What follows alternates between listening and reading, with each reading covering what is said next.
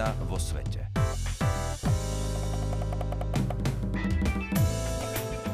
Vážení poslucháči, vítame vás pri relácii, ktorú pripravuje Ekumenická rada cirkví v spolupráci so Slovenským rozhlasom.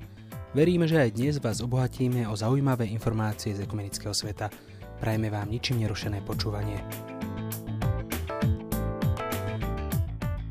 Svetová rada cirkví vyzýva k ukončeniu blokády Náhorného Karabachu.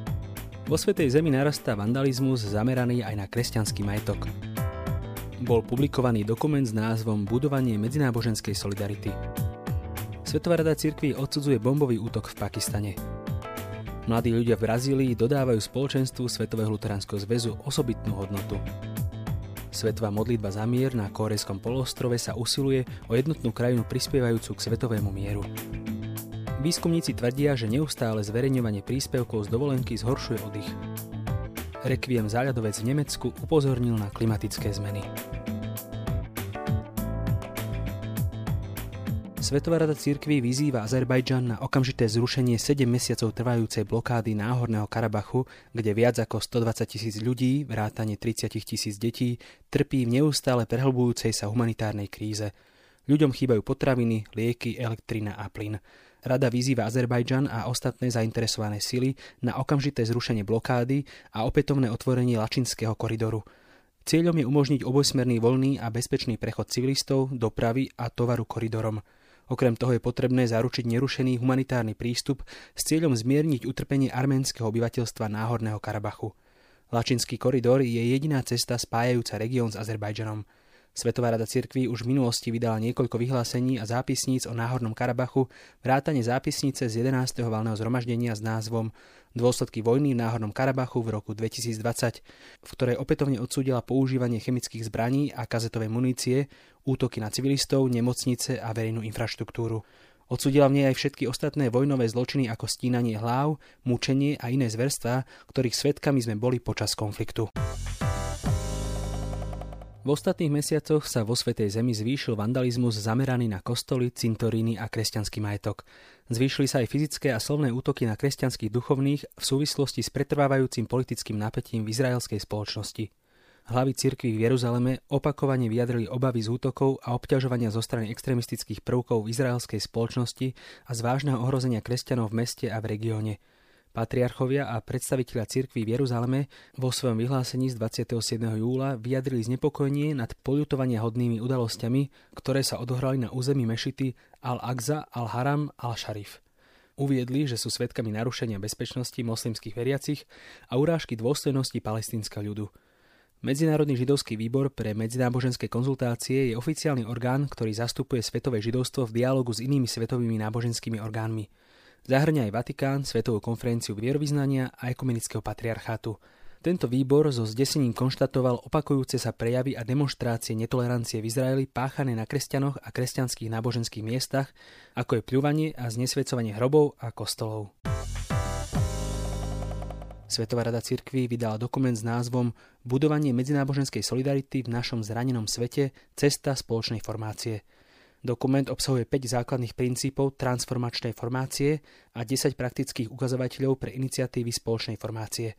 Text bol dokončený v decembri 2022 medzináboženským tímom pedagógov s významnými skúsenostiami v procesoch formácie náboženských rozmanitých skupín. Zainal Abidin Bagir, riaditeľ indonéskeho konzorcia náboženských štúdií, zdôraznil, že bod, ktorý ho v dokumente najviac zaujal, je pripomienka, že formačná práca je vlastne aj prácou na premene – Zamyslel sa nad dôležitosťou rešpektu. Niekedy rešpekt znamená rešpektovanie hraníc, ale v skutočnom medzináboženskom dialógu a formácii zahrania aj spochybňovanie hraníc. Je to riskantné, ale zároveň obohacujúce. Svetová rada cirkví odsúdila bombový útok v Pakistane, pri ktorom zahynulo 40 ľudí a ďalších 200 ľudí vrátane detí bolo zranených. Útok sa udial počas politického zhromaždenia v severozápadnom pakistánskom okrese Bajur. Okrem toho je jedným z najhorších za posledné roky. Extrémizmus a nenávisť nemajú v našom svete miesto, povedala počas prázdnin úradujúca generálna tajomnička Svetovej rady cirkví Marian Eiderstenová. Dodala, tvárou v tvár tejto brutalite sa musí ľudská rodina, všetci ľudia viery a dobrej vôle zjednotiť a znovu sa zaviazať k vzájomnej úcte a starostlivosti, k vzájomnej ochrane a k prevencii pred takýmto násilím. V V dňoch 16. až 20. júla sa konalo Národné zhromaždenie mládeže Evangelickej cirkvi luteránskeho vyznania v Brazílii. Kľúčovými aspektami bolo nájdenie vlastného osobitného daru a posilnenie vzťahu medzi mládežou v Brazílii a prepojenie v rámci celosvetového luteránskeho spoločenstva. Bol to už poradí 25. Congreso Nacional da Juventude Evangelica, ktoré sa konalo v meste Domingos Martins v štáte Espírito Santo. Zišlo sa viac ako 1200 účastníkov a koná sa každé dva roky. Témou bolo Čo je vašou podstatou s odkazom na list Efeským 5.2b. Ako aj Kristus miloval nás a vydal seba samého za nás ako dar a obetu, Bohu na sladkú vôňu. Následné bohoslužby a mnohé biblické štúdie počas podujatia vyzdvihli úrivky týkajúce sa vôni a chutí. A okrem toho aj tie, ktoré rozvíjajú svoj význam v biblických úrivkoch a v živote dnešných mladých ľudí. Koordinátor Nathan de Oliviera Schumann poukázal na to, že v roku 2024 sa blíži 200 výročie luteránskej prítomnosti v Brazílii. Okrem iného zdôraznil potrebu zamyslieť sa nad tým, čo je v týchto meniacich sa časoch podstatné a trvalé. Národná rada cirkví v Kóreji pripravila modlitbu, ktorá sa slávi každý rok v nedelu pred dňom oslobodenia. Je to pamätný deň, keď sa Kórea v roku 1945 oslobodila z podjarma japonskej koloniálnej nadvlády a získala nezávislosť.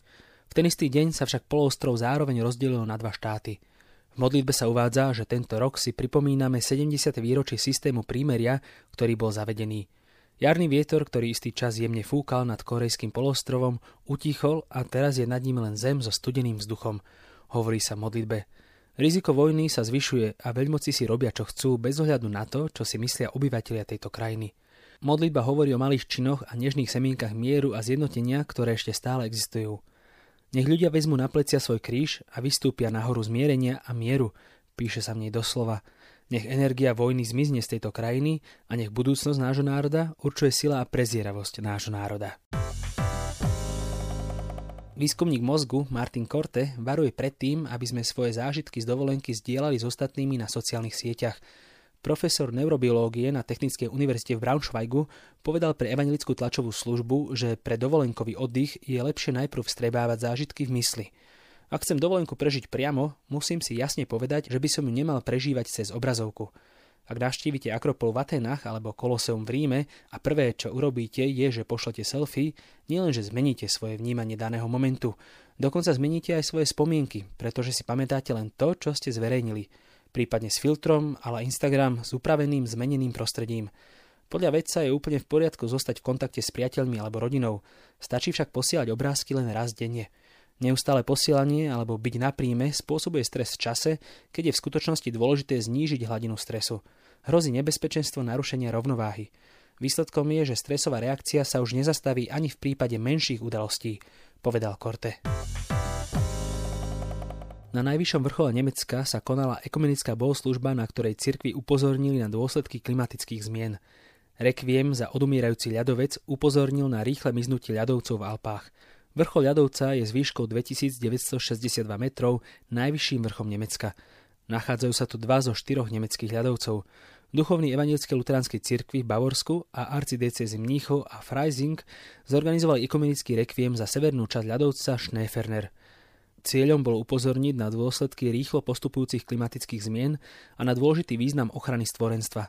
Farárka Uli Wilhelm a pastorálny referent Florian Hammerl ukázali príklad modlitbou za zanikajúci Schneeferner, celú prírodu a budúcnosť životného priestoru. Pod motom zo žalmu 121 Pozdvihujem svoje oči k vrchom, odkiaľ mi príde pomoc, vytvorili priestor, miesto pre informácie a zármutok nad odumierajúcim ľadovcom. Na druhej strane však vytvorili priestor pre výzvu na spoločné riešenie klimatických zmien.